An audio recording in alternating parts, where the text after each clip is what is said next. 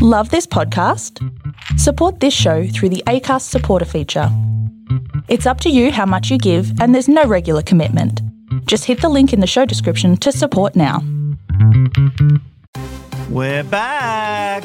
Coming up in this edition of TV Black Box, how a kids' TV show is causing chaos in the TV ratings game, displacing primetime shows. Did a stuff up at 7 really stop Chris Brown from hosting Dancing with the Stars? And it's the biggest TV story of the year. Just what can we expect in the Fox News versus Dominion defamation case? Welcome to the podcast where people in the industry get their news. This is TV Black Box. Hey there, it's Michelle Norris. I'm host of a podcast called Your Mama's Kitchen. When I travel, I'm usually looking for a way to find a taste of home when I'm not at home. And one of the things I love to do when I am at home is entertain. And Airbnb allows me to do that. When I was in California recently, I rented a house that had a great kitchen. And when we were sitting around the table, we we're all thinking, we're in someone else's house. Someone could be in all of our homes as well. If you have a home, but you're not always at home, you have an Airbnb. Your home might be worth more than you think. Find out how much at airbnb.com/slash host.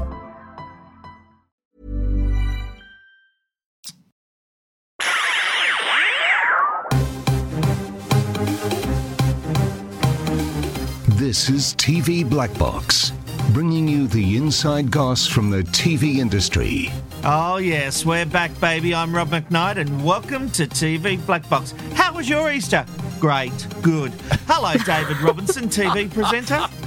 Hello there, Rob. Great to be back. what the hell was that? I don't know. I assumed they were answering me. Yeah, yeah, they did. They did, and they. I probably should have paused, but I, I think it probably shows I didn't really care. I wish so.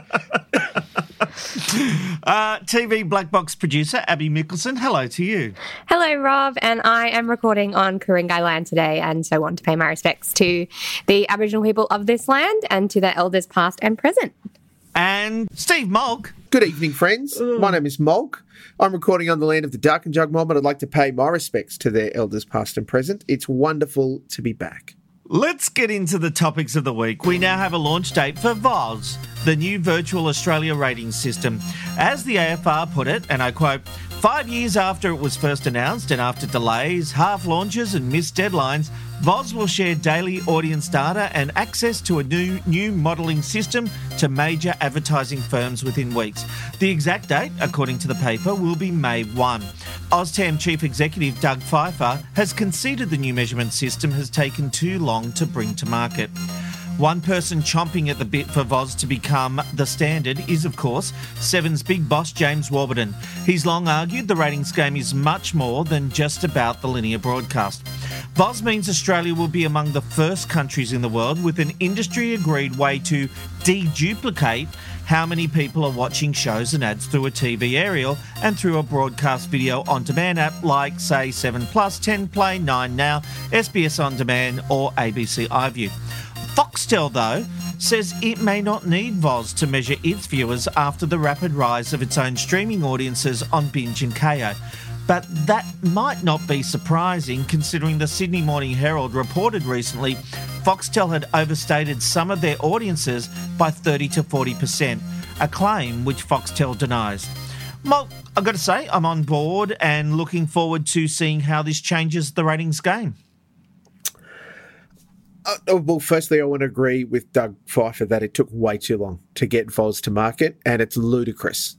I don't, I don't know about the claim that it will deduplicate the data. I think all it will do is actually consolidate the data and give us uh, an enhanced picture on how people are watching any show, pick it from the board. We are getting that from Total TV to a large degree now. However, um, it's a week later. It's a seven day consolidated number that Total TV gives us, whereas what VOZ will do is give us the next day data on that. I, I don't know how helpful that's going to be, though, given that anyone that's using a, a catch up service isn't generically jumping on to watch it within, you know, 12 hours of it being broadcast, because we're really only talking about the Some prime time are. stuff. S- some are, Rob, I agree, but nowhere near the numbers that we would see that are enveloped into the total TV data. And this is before we start to get to the fact of what a rating's actually about, and that is advertising dollars. And very, very, very, very few organisations are buying national advertising campaigns. They are all talking about cap city or regional but a bigger number means there's they've got more people that they can show are watching those shows in each market anyway. I'm interested about the fact you said you yes don't no, but sure, sorry. Well, doesn't that stand to reason that if if you've been working on a figure of a million for a show, but now you're working mm. on a 1.5 or 2 million figure, then even in those markets where you're trying to break it down to, you've got more of an audience reported in these ratings? Yes, but apart from a Coke or a McDonald's say, um, no one is buying regional and five city metro and streaming ads. They're doing one or the other. And and so while it's great to have this big figure that says there was two million, as you suggest in your example, watching whatever show, if I'm selling my widgets and I'm selling it to capital city audiences, I only care about the capital city number. It's great that there's all these other things, but I'm not buying money to put it on seven plus, ten player, but you'll or, or nine now. That. But no, you won't. You won't see that audience any any benefit in paying for your widget advertising. But what I'm saying is, an advertiser, you will get those kind of breakdowns. Any breakdown you want to target mm-hmm. certain markets or but demographics. Voz will tell will us get. this. But Voz will tell us this, and all I'm saying is it's great to get the big picture. All it does, in my opinion, is prop up declining audiences in one market by saying, but look, they're all doing it like this, and they are, and it's great that there's more people watching it via um, catch up and those sorts of things. And I've completely diverted from your question, Rob, so I apologise on that uh, about that. It's just my, I think it is not actually. It doesn't solve the advertising issue. All it does is go, our show rated 2 million last night. Is the idea of this or the plan eventually for these figures to replace the overnight figures. Is that? Well, these are overnight figures, Abby. But more in, like in. more inclusive. No, no, no. Like genuinely wondering because then I, my question then is how then do you compare ratings to previous years? So if we jump to this time next year, how do mm. we compare the ratings of a show that has all of those things included? Yeah. you can't. Fair. But isn't that something that happened when OzTAM was developed and Nielsen was there? When they crossed over, uh, it, mm. it, was uh, uh, you know, discovered that Nine had way more viewers because of the way that Nine decided to um, measure, or OzTAM decided to measure the audience compared to what Nielsen Actually, did. Actually, it was the opposite. It cost oh. David Leckie his job because oh. Nine had signed on for OzTAM, and then Seven were closer than what Nine had been, and Nine had dropped in the ratings right, when yes, we went over yes. to OzTAM, and it ultimately cost David Leckie his job, as I said. Isn't any kind of modernisation of the way we measure ratings and, and deliver ratings in Australia a good thing? Isn't this yes. isn't this moving in the right direction? Because the old way is archaic. Mm. Um, any way that we can uh, measure just how many eyeballs are watching different things is, has got to be a better way, even if there aren't national. Um, well, it's grabbing everyone. Media spends. That's right. And yeah, it's not. Oh. But but he, this is the challenge that we face. What we're actually doing is is taping. You know, one of those old phones you used to hang on the wall where you, you, like the old ones where you would pick it up and have to spin the thing and then talk to an operator.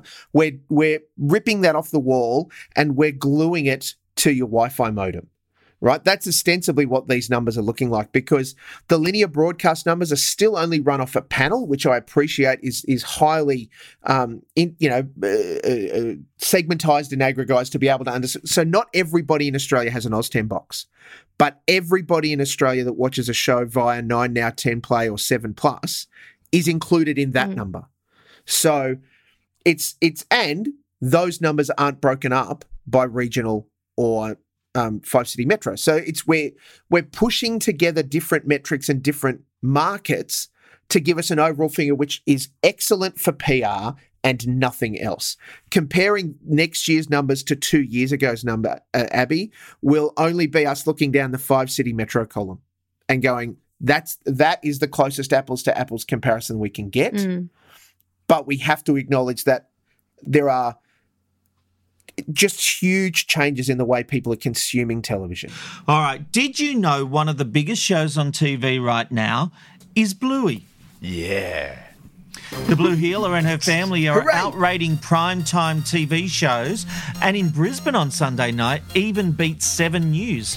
Nationally, the show beat Lego Masters and I'm a Celebrity, Get Me Out of Here. Robbo, it's a great headline, but this is a seven-minute show. Is Yeah. this a concern for programmers? I wouldn't think so. Everyone loves Bluey, and it, it, it um, appeals to a broad audience. I'm on TikTok, and there are so many adults, especially in America, who uh, you know froth all over Bluey and have little clips. They just love it. Um, you're right. It's seven minutes. Um, it's not in prime time.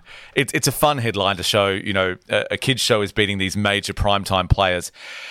That's all it is. It's it's nothing to get worried about. We're not going to see a Bluey primetime special anytime soon. I'm going to tell you Holy that right shit, though. Can you imagine if they Oh, did? it would rain Can its you arse off. imagine? You know, it would be so cool. VOZ would explode, else. you know, with all the numbers. It would Yeah. be one of those nights where the other channels run nothing because they know they're going to get right. beat. Uh, I tell you, on on a ratings front, what will be interesting to watch, and that's Millionaire Hot Seat. Uh, it's not performing. Oh. it's just had a bit of a milestone, but it, it 2,500 episodes this week, I think it was. But Yes. I, I reckon watch this space. I think change is in the air. All right, remember the writer strike back in 2007? Well, another one is looming over Hollywood after members of the Writers Guild of America passed a strike authorization vote. The vote was 9,020 in favour and 198 opposed. That means 97.85% voted in favour of striking. Union leadership now has the power to call a strike once the current contract expires on May 1. But that doesn't mean a strike is certain. Back in 2017, the Guild didn't strike even though members voted in favour of action. This time around, the WGA is seeking a major reworking of rider compensation, including a sizable increase in minimums, a better formula for residuals on streaming platforms, and a minimum staffing requirement for all TV shows. Abby, streaming has essentially killed residuals for writers. You can see why they want a better deal. Writers used to get paid every time an episode of Neighbours aired. The hmm. writers involved in that episode would get a residual check. On streaming, that doesn't happen. No, and I, yeah, I think people advocating for higher pay is almost always a good thing. I think everyone's feeling like the cost of rising, cost of living. Not at TV Black Box, it's not. but no, everyone is feeling like the cost of living pressures. And I just think, yeah, these workers are doing important work for the industry. Without them, we wouldn't have these shows. And I, yeah, I think it's great. Are you worried about what shows you might lose, Robbo? Well, I think back in 07, they either, and correct me if I'm wrong, they cut down seasons. So we might have a season of only, you know, seven episodes of CSI mm. because they just couldn't write them. So it was, it, it, there are massive ramifications.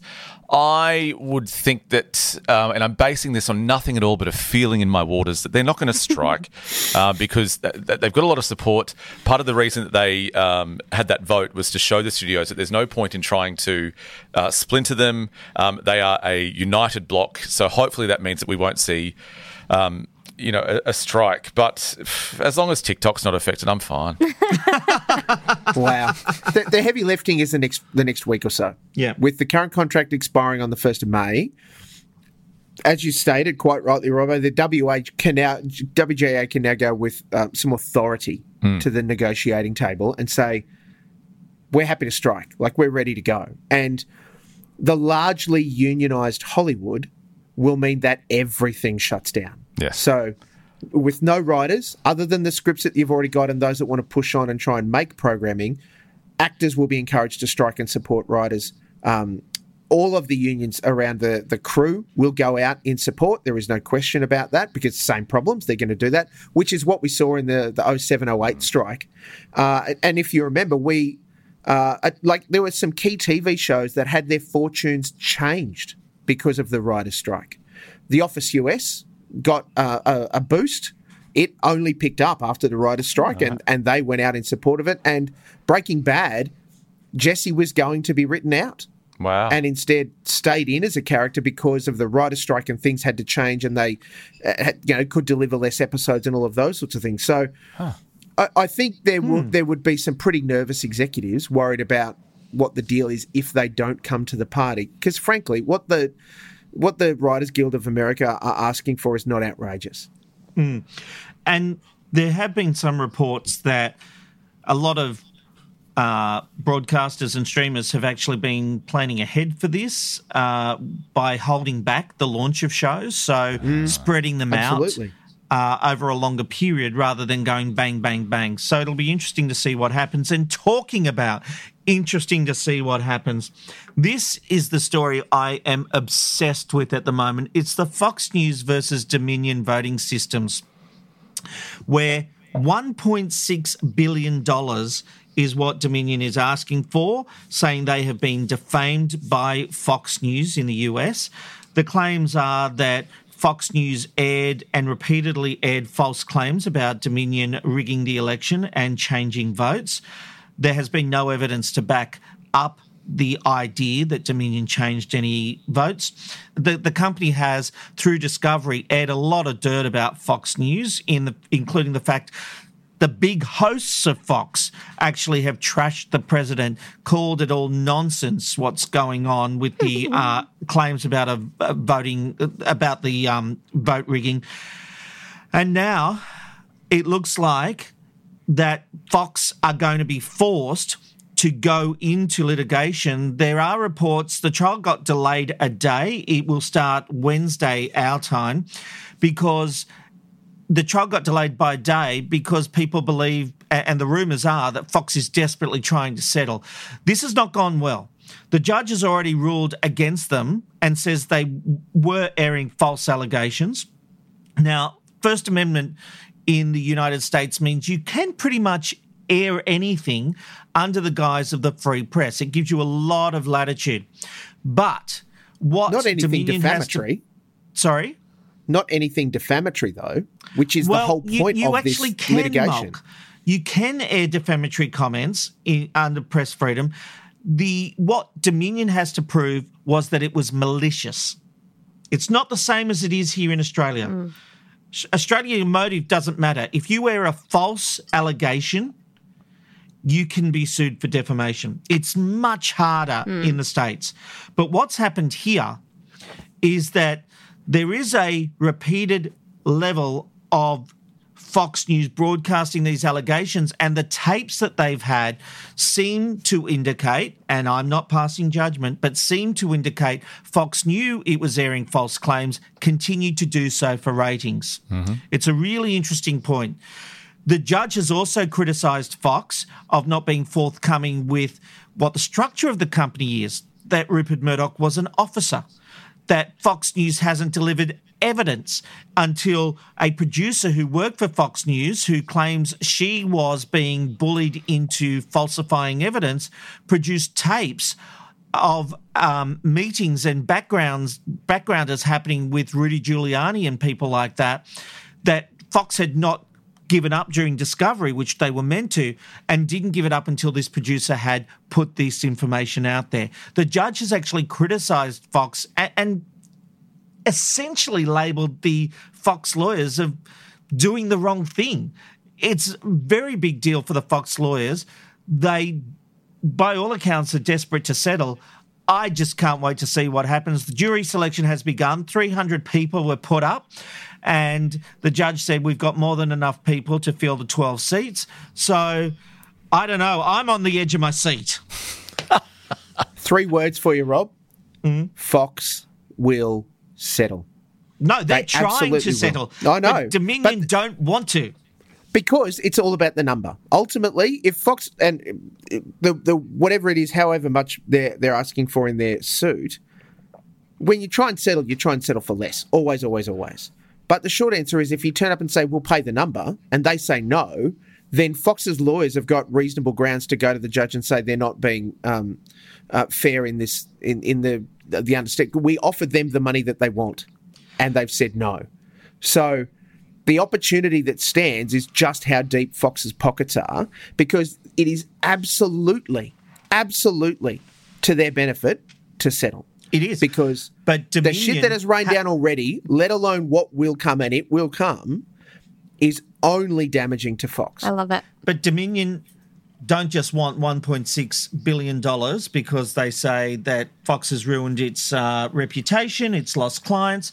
It also wants, I think it is, apologies aired every day for a month, multiple times a day. I just love it. I wish I was on that jury so badly. Just make them eat shit. That's all this is. Yeah, I love it. Good on them too. Yeah. Well, it's obvious Dominion feel that they were done wrong by Fox and they want revenge, and their case is looking very strong. It's interesting. At the beginning of this, a lot of pundits were saying that it's very hard to win a defamation case because of the First Amendment mm. and press freedom. But that narrative has changed as more and more evidence has come out, and the Just way the those judge text messages just the text messages that were revealed in Discovery, where all of the main Fox News hosts were texting and saying, these guys are idiots. They're freaks. We cannot let them go on. They're deluded. This whole sh- Trump is horrible. We don't want to have him on it. Like all of the stuff. And then they were going on air and, and towing this line or making out like mm. it's, you know, Dominion are horrible and it's their fault. All of that sort of stuff. That is enough to sink them. It's like not. that is enough. It's not. Oh, mate. In, but in it get this proves the maliciousness that needs to to overcome the well, claim that's of your opinion, the fact that it's, and 12 members of the jury will have to they're decide not going to hear whether it's a malicious. word of it. There are 12 men and women are not going to hear a word of this case. It will be settled before it starts. If you want to keep up with it, and I encourage it if you're so interested, Brian Stelter, formerly of the New oh, York yeah. um, Post and then of CNN, no longer with CNN, is this is what his life is for the next week or seven years covering this case. Uh, and he's an excellent media writer. He's going to do a great job on this. So keep an eye out for his stuff either on Twitter or, or where he's posting it online. Coming up, did a stuff up at seven really stop Chris Brown from hosting Dancing with the Stars? Another dating show could be heading our way, but could this one be a winner? And we'll find out what everyone's been watching in the TV binge box. Everyone knows therapy is great for solving problems, but getting therapy has its own problems too, like finding the right therapist, fitting into their schedule, and of course, the cost. Well, BetterHelp can solve those problems. It's totally online and built around your schedule. It's surprisingly affordable too. Connect with a credentialed therapist by phone, video, or online chat, all from the comfort of your home. Visit betterhelp.com to learn more and save 10% on your first month. That's BetterHelp, H E L P.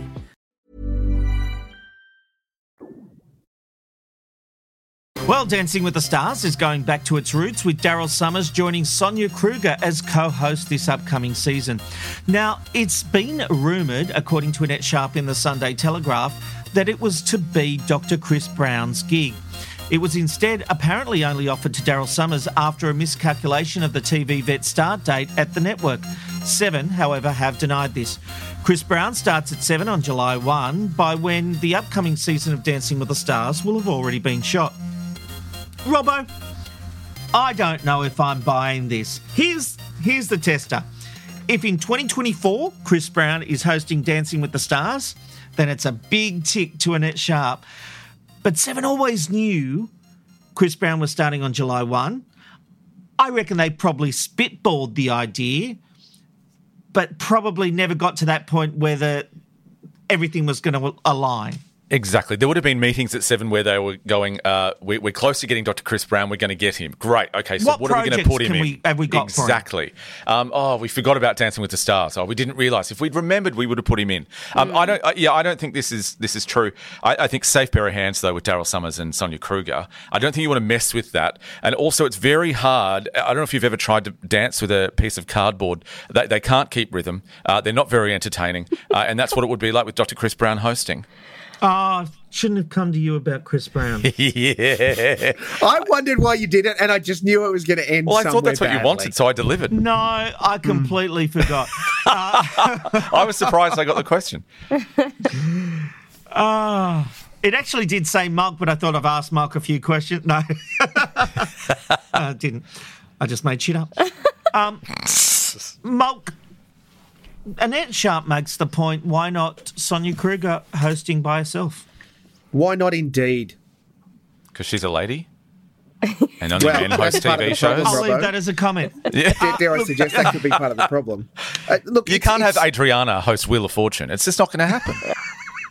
he, here's the concern is that Sonia Kruger is absolutely more than capable. Correct. Why couldn't she have done it? Look, the way they've traditionally done Dancing with the Stars, it's a two hander. So it would have meant that someone else needs to be upstairs with the stars after they dance and, you know, having the kind of sparkling repartee that we've come to expect from Sonia in that role. Um, oh, I don't. And look, I'm so pleased that uh, Mr. Somers' lawyers are listening. It's great to have you on board, and we oh, appreciate yeah. the, the, downloads. Uh, he's a fine entertainer who will do a fine job. Safe pair of hands, yeah. All right.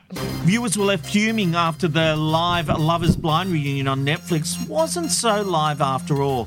Following technical difficulties where a screen was displayed encouraging the audience to hang tight, it was over an hour before the reunion began taping and was later uploaded to Netflix.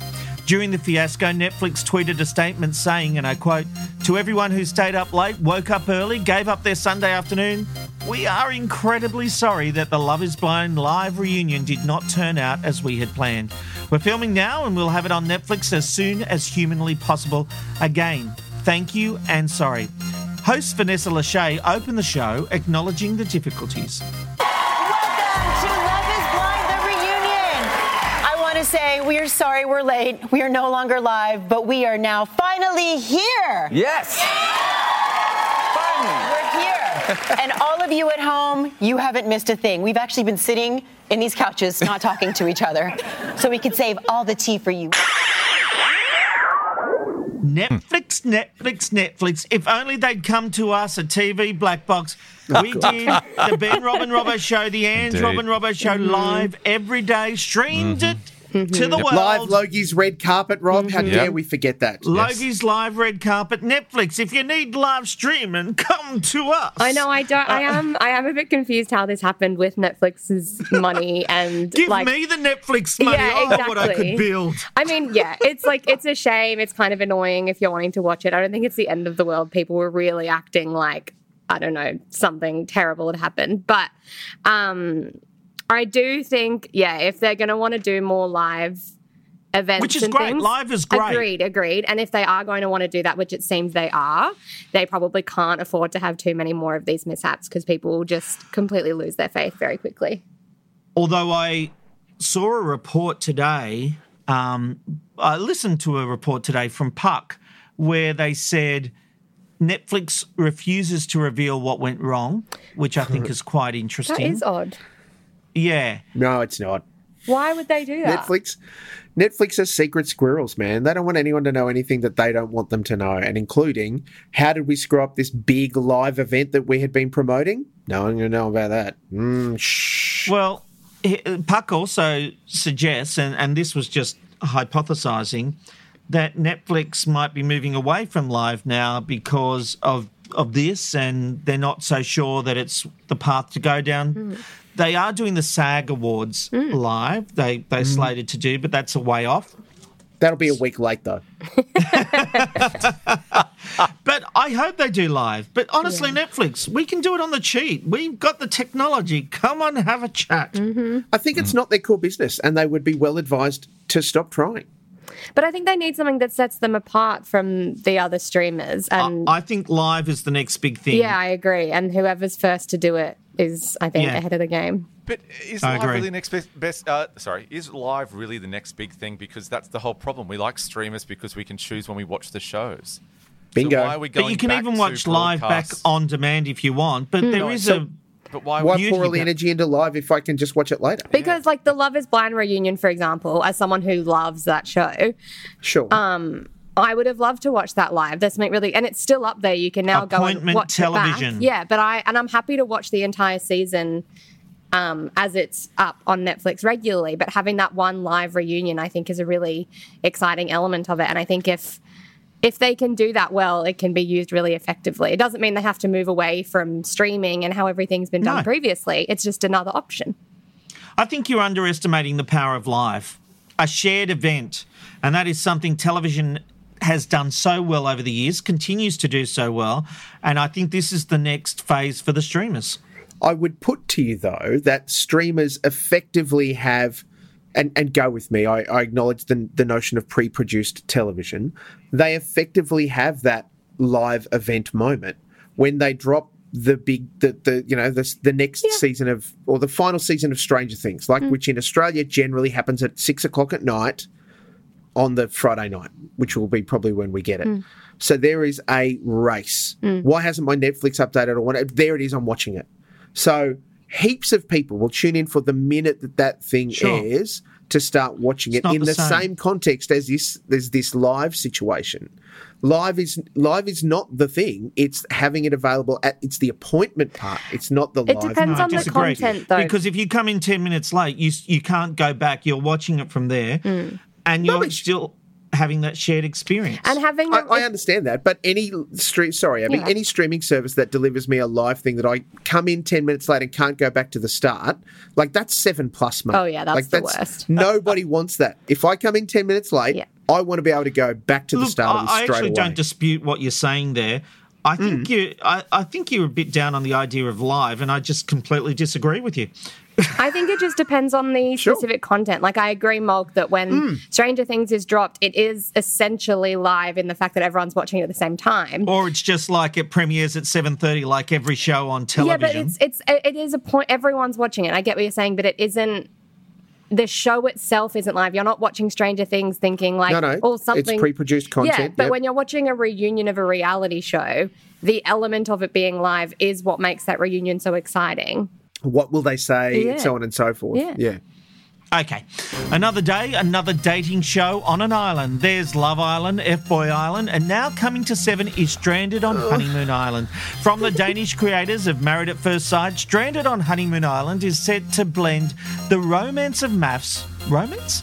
And the thrilling action of Survivor as couples put together by a panel of experts Oh are dumped on a desert island with nothing but their wedding clothes. It will air on 7 in 2024. I will not be watching this, Robbo. Will you? way will I be watching this? I can't stand dating shows. Now they're just putting them together. They're making They're these dead. weird hybrids that are just not going to work. It won't rate. It won't do anything.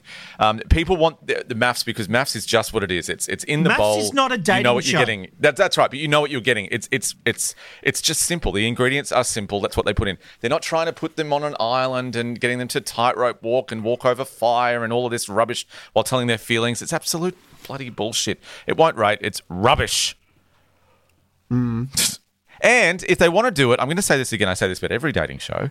Get real people on it because that'll make people watch. We want to see Shaz and Gav, not these friggin' white teeth, capped looking Yeah, big uh, tit, unless they do it like MAFS, and unless I it's just going to be just gonna- bitch fighting yeah, on an island. 100% that's all it's going to be. It's going to be MAFS on an island. I But first, didn't they say the They just survivor shouldn't used the term romance. MAFS is not about romance. yeah, but like I think way. when I first read that as well, and I read the blended with Survivor, I was kind of taken to like Big Brother and how they're going to implement challenges, and I was like, I don't want that. And I actually don't think that's what they meant. I think they literally just meant it's MAFS but on an island, and I think that's Yeah. fun. Except I'm into the that. survivor part is that while trying to survive, someone doesn't get eliminated, they get cooked and they eat that person Oh. Yes. at, at a big Now that's a show that I'd watch. That's, That's that's, television. that's Married at First Sight mixed with Alone.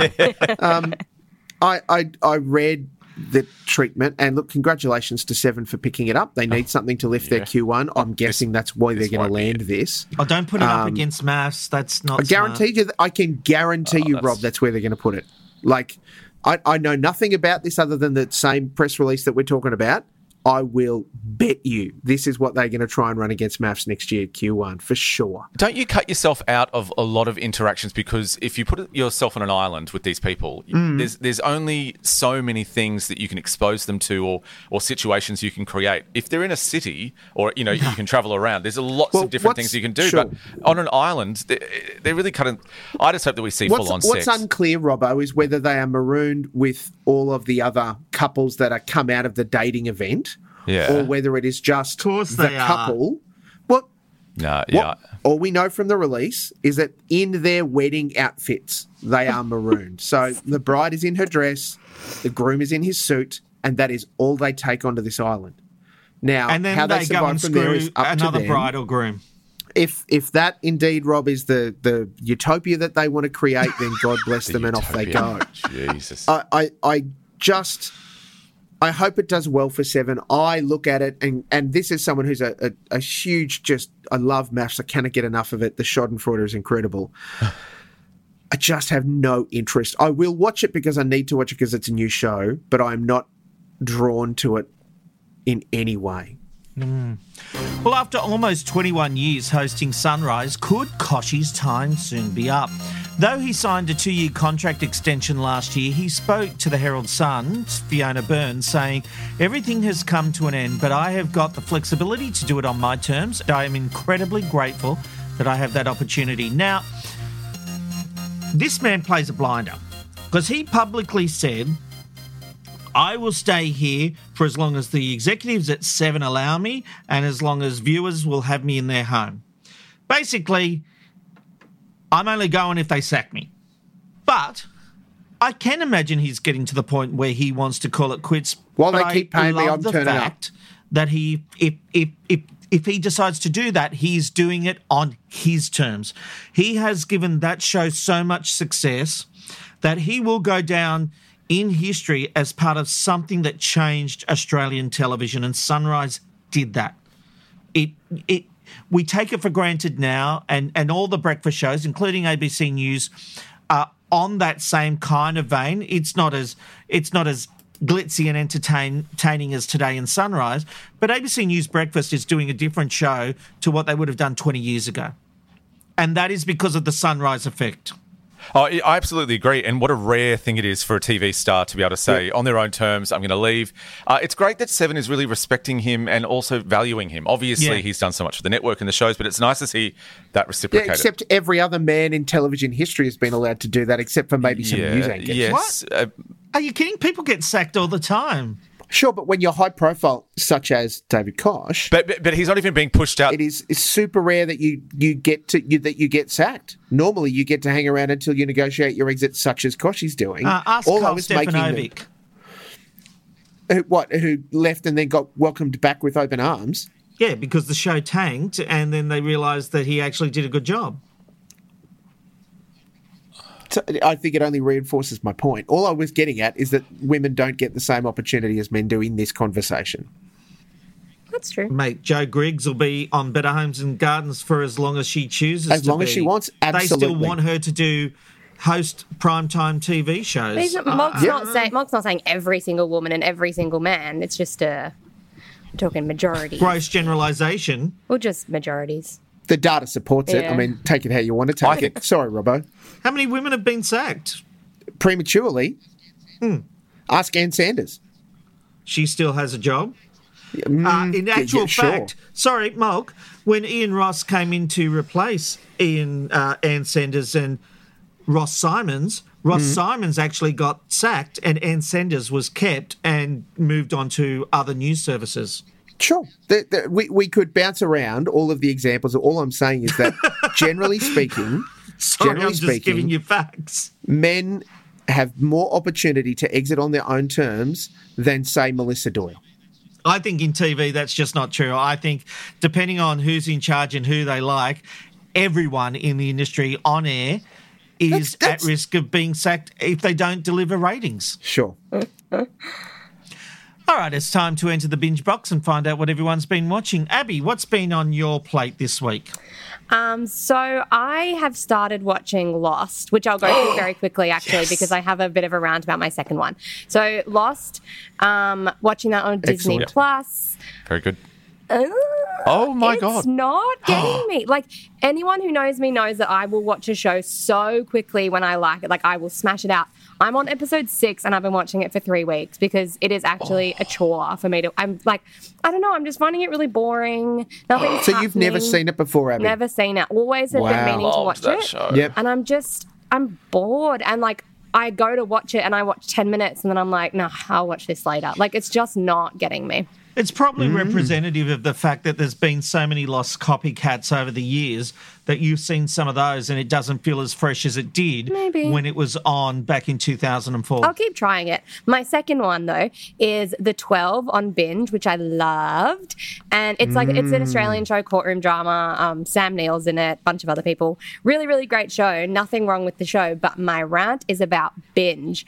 I am anti binge. Like, I, binge are my number one enemy right now. I even oh tweeted them. I tweeted their help Twitter account. They didn't even respond to me. So, hmm. my thing with binge is that I have, there's different tiers of subscriptions. I have a standard script yes. subscription, which says that I can have two screens watching at any one time. So, how come whenever me and my parents try and watch a show at the same time, one of us gets kicked off? And then how come when I try to upgrade my subscription because I'm willing to just go, oh, something's going wrong, let me upgrade it so we can have more screens, even though I'm entitled to my two screens, it won't let me upgrade it. It won't let me change my subscription level. Oh, so I go into their frequently asked binge. questions, follow the prompts to change my subscription level, and it takes me to a page where I still can't change the subscription level. And also, I think I've ranted about this before, but now that like binge, I'm just finding everything wrong with binge at the moment. Is if you're watching it on a laptop and you use your um, like arrow keys to skip back and forth in the episode, like if you want to go back 15 seconds if yes. you miss something, the little display box at the bottom, which shows the preview of where you're skipping, stays there, and you have to refresh the entire page before it goes away. This and it covers is, half um, the screen and it covers the subtitles. And so I tweeted binge about all these things, and they never replied to me, and so I am on an anti binge. Yeah, well, maybe your tweets came across in a bit of a ranty measure. Yeah. I don't know how that would have been possible, but uh... oh but wow, it's so expensive, and I'm not getting what I've paid for. I've paid for two screens, and then I was. You know, even... this is a review oh. of the actual shows, not the platforms. Yeah, fine. I'll take that as a comment. Oh, yeah, because you've never had a rant on this show, Rob. Sorry, I didn't realise rants weren't allowed on TV Black Box. Don't bring up the fact that it's a men versus women thing. Oh, yeah. no, I wouldn't dare. Robbo, what have you been watching? I uh, started watching Yellowstone on uh, Stan. I know I'm really late to it, but I mm. keep seeing mm. clips on Facebook um, where I Enjoy thought I'm going to give it a try. Costner while you can. Yes, because he's not going to be oh, there. How's your spoiler policy, McKnight? Honestly, he hasn't been. Oh no, he's thinking. Yet. Yeah, no. the schedules, the old schedules thing, you know. Another man in television who is being sacked. I cannot believe it. Yeah. Just cut out early. He's just starting out in his career yeah, and he's been and the female leads aren't being sacked. Mm. Only no, they're not. Kevin Costner. That's right. Wow. Um, I, am finding it a little slow, but I'm going to stick with it because um, a lot of people have told me that it's it's really good. I love the way it's shot so far. I watched the first episode and couldn't do it, Robbo. Yeah, so it's I'm pushing through because I have a, a three episode Sounds minimum. Like labour. Yeah, it, it's uh, pushing yeah. through, hoping you get a good result. I'm hoping so, and if it's not, I'm going to shove it right back up in there. Uh, the other show that I've been watching is Bump. Was that actually a metaphor, Mark? You gave me a dis- look of disdain. I just enjoyed the end result that we got from Robbo. Like I can put it back and take another one out. yep, you can. I'm talking about Labour. I've been watching Bump, that great Australian TV series uh, on Stan. It is a great original series. It's got Claudia Karvan in it. It's it's really nicely written, and it it, it balances that wonderful line of yeah, he's great in it. That wonderful line of um, having heart and having mm. fun, and it doesn't go too much on the either side. It's, it, I think it's really well written, really well shot. I really like it. It is obviously a, a smaller budget show, but it's great. So that's Bump uh, on Stan, both on Stan for me this week. Love Stan. You know right. what Stan? When you know um, they're great if they give you two screens. Yeah, we you know they them. let you have two screens. they're just fantastic. screens yeah. on two oh, devices simultaneously. I have four screens. Mm-hmm. Yeah, as many as you want. Uh, I've been watching Picard on Amazon Prime Video. It's been a roller coaster ride of a season. There was a moment I, I jumped out. Everyone said, "What are you talking about, McKnight?" I jumped back in, and I, I have been loving it. The the adventure's ramping up, but it's becoming a little bit. Um, oh, this is our final season of Picard. Let's just make it a, a remake of the Next Generation, which it finishes fine. this week too, doesn't it? I think you might be right. It, I mean, from a storytelling perspective, it's certainly very it's close. wrapped. Yeah. Wait, so Rob, um, was there something that happened when you were watching it, and then you just thought, oh, "I'm not interested anymore"? Is that what you mean by there you kind of got moment, pushed out of it? And I think I was in a bad place. Uh, right. Jean-Luc Picard got told that he could retire on his own terms, and there was a woman who'd been kicked out. Sorry, that was too easy. Sorry. Uh, there was a moment where it just seemed stupid, and but right. then when and I actually stopped the scene halfway through, and everyone said, "Finish the scene; it'll make sense." And I went, uh, "Oh yeah, okay, they've explained that." And then I was fine. You but were that affected so that it was angry with something halfway through a it. scene. Mm. Not even halfway through a season where you thought, "Oh, the last couple of episodes have been bad." It was through a scene that made Robbie go, "Nah, Picard can go." F- won't finish the episode. No, no not even won't finish the scene. No. Wow. Actually, I was watching this scene and the concept of the scene annoyed me so much that I, I don't think this is a spoiler. the, the ship was in a bad place. They they it was basically This is the one you complained about earlier. Yeah, they were all going to die, and so Picard goes into the holodeck with with this guy, and they're having a lovely chat. And I'm like, oh, they're turning off all the live support. They're turning off all the systems to try and conserve power. But let's go into the holodeck and use all this power.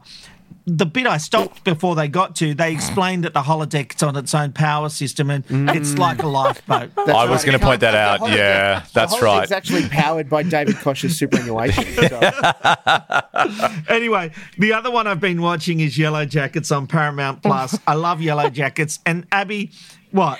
I just, this is like one of the many shows that I told you to watch for months on end. You completely ignored me. And then you're like, Have you heard of this show, Yellowjackets? It's so good. Have you watched Yellowjackets? I've discovered a new show. Yeah.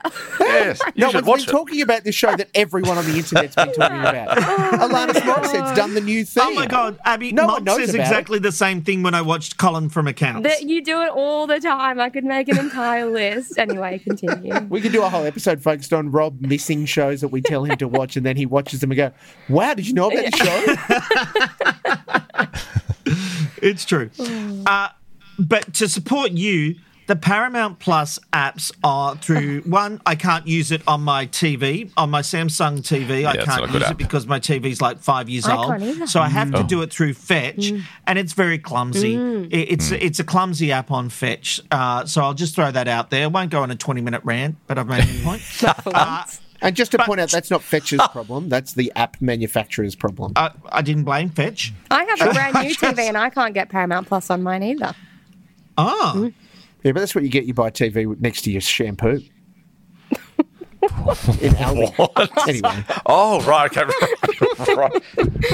Sorry, I missed that one. Um, one thing I will say in regards to new shows, Mulk, and I have hmm? no idea what it's called. are you called. doing a Yeah, third show? whoa, Rob? No, I'm not. Whoa, I'm whoa, not, 'cause I Oh, haven't ah, seen this. no. I saw a trailer oh. on Netflix, I think it was, for an hmm. Australian show that looks amazing. It's this girl that moves into a house on a cliff, and it's where people go to commit suicide, and she now makes it a mission to save them oh. before they jump off. Yes. I don't know what it's called. It looked brilliant, and I went to watch it, and they said, "Oh, starts hmm. May first or something like that." I was like, "Oh, I'll forget about it by then," but it looked hmm. good. if only there was a function on Netflix where you could add things to your list and then you could revisit them. later. That's true. I They should think about that. Oh man, now I've lost it as well. I know the one you're talking about. Uh, I thought it was on Stan, but if it's on Netflix, Oh, it could be on Stan. What do I know? Stan. Probably is Stan. I'd say it is Stan. Could it be Stan? I think it's Probably Stan. Stan. As Stan long is as the it's not best. binge, it's fine. Oh, Oh wow! Actually, wow. I think it is Stan because I was I then went and watched Poker Face, or I was about to watch Poker Face, Sure. which one? and then it was the trailer on Stan. right. The show you're We talking about is totally, completely fine, Robert. I think. That's it. That's right on the tip of my tongue on Stan. yes. Hmm. A great, uh, excellent cast, uh, and I think it's going to be really interesting uh, in how it delivers and what it looks like. Great. And now for your second show? Your second show, Mark. Uh, no, no, I was just agreeing was your that first the no? trailer he was Well, I speaking just did about. four, I think. Yeah, yeah. All right, so if we're talking about four, um, I- given that we had 2 weeks not. off, I've managed to watch a whole I will of point TV. out Bianca Stone, the journalist in Brisbane, says she loves TV Black Box, skips Binge Box. This part of the show. Yeah, Yeah. she says once you get to the TV Binge Box, I turn off. yeah, that's fair. Well, whatever. She doesn't Which want probably why our she superb never- recommendations. It's probably why Bianca Stone never downloaded the TV Binge Box podcast. um, but you know, I digress. Um, there, there is literally heaps of television that I want to tell you about, but I, I will be good and only give you two shows Thank you. because I'm a good guy. And you have a whole podcast to do all the others. When I had the time to do it, yes, uh, that was indeed the case. I was Binge Box gone. more? I did 10 episodes, I did a season, and then stopped because I literally ran out of time. I just did not have the time to be able to. to it, it was Have fine you not the noticed, Abby? summer. Well, I see his um, binge box TikToks and I love those. So I'm a big fan. Yeah. Thanks, Abby. I appreciate it. You're And, uh, welcome. Mm-hmm. you can catch me on TikTok at Steve Mogg. the uh, the two shows that I want to talk about. The first one is a new comedy on the ABC. It's called Aunty Donna's Coffee Cafe. It premiered a couple of weeks ago, and every episode landed on iView after the first episode aired. It's only six episodes long. I'm um, concerned. Um, What's it like? I'm going to say to you that I know that Aunty Donna is not for everyone. Aunty Donna is absolutely for me. I love those guys. I think that they are hilarious. The team that that make Aunty Donna um, do my kind of obtuse, weird, hilarious humor, and and I think the best test of this season, whether or not you're going to love it or you're going to hate it, because there's not many people that just go, "Oh, it's all right," is um, there's a, a scene from the first episode where yeah, the guys bouncing and they're singing, which one of us has a vibrator up our bum? And Broden comes in, dances at me, and then Mark comes in, dances at me, and then it cuts to Zach, and his eyes are bulging, and all you hear is this muffled kind of you know buzzing sound. uh, it's it is so like laugh out loud funny every time I see it, and it's flying Spoiler around socials alert. at the moment. yeah, it really ruins the whole plot of the show, Rob. Uh, but it's it's it's a great gag. If you love that, you will love Aunty Donna's Coffee Cafe. Hey, Robbo, I think yes? Mark loves Aunty Donna's humour, not so much Rob McKnight's. Mm. no, I don't think it's the same. It's on the same level. No, I mean, I appreciate right? I appreciate the effort that you make, Robert. Um, the, the second show that I want to talk about, Abby and I were fortunate enough to see yes. a preview of the first episode last night. It is a new documentary, three episode documentary series coming to SBS this Thursday uh, and subsequent weeks. It's called Asking for It. So, Jess Hill, uh, documentarian and presenter who made um, Look What You Made Me Do, which was a series that SBS aired a couple of years ago now, I think it was, uh, has has made this series along with a team of great um, people, and it's talking about. I'll, I'll say it's the rise of the age of consent and the fact that we are discussing consent more now than we ever have because of the recognition that we haven't been, and it's actually caused some pretty sizable problems within society. The first episode, um, uh, without sort of giving away the, the depth and power of it, is very confronting in that it has some survivors talking about their experience where they were sexually assaulted or worse.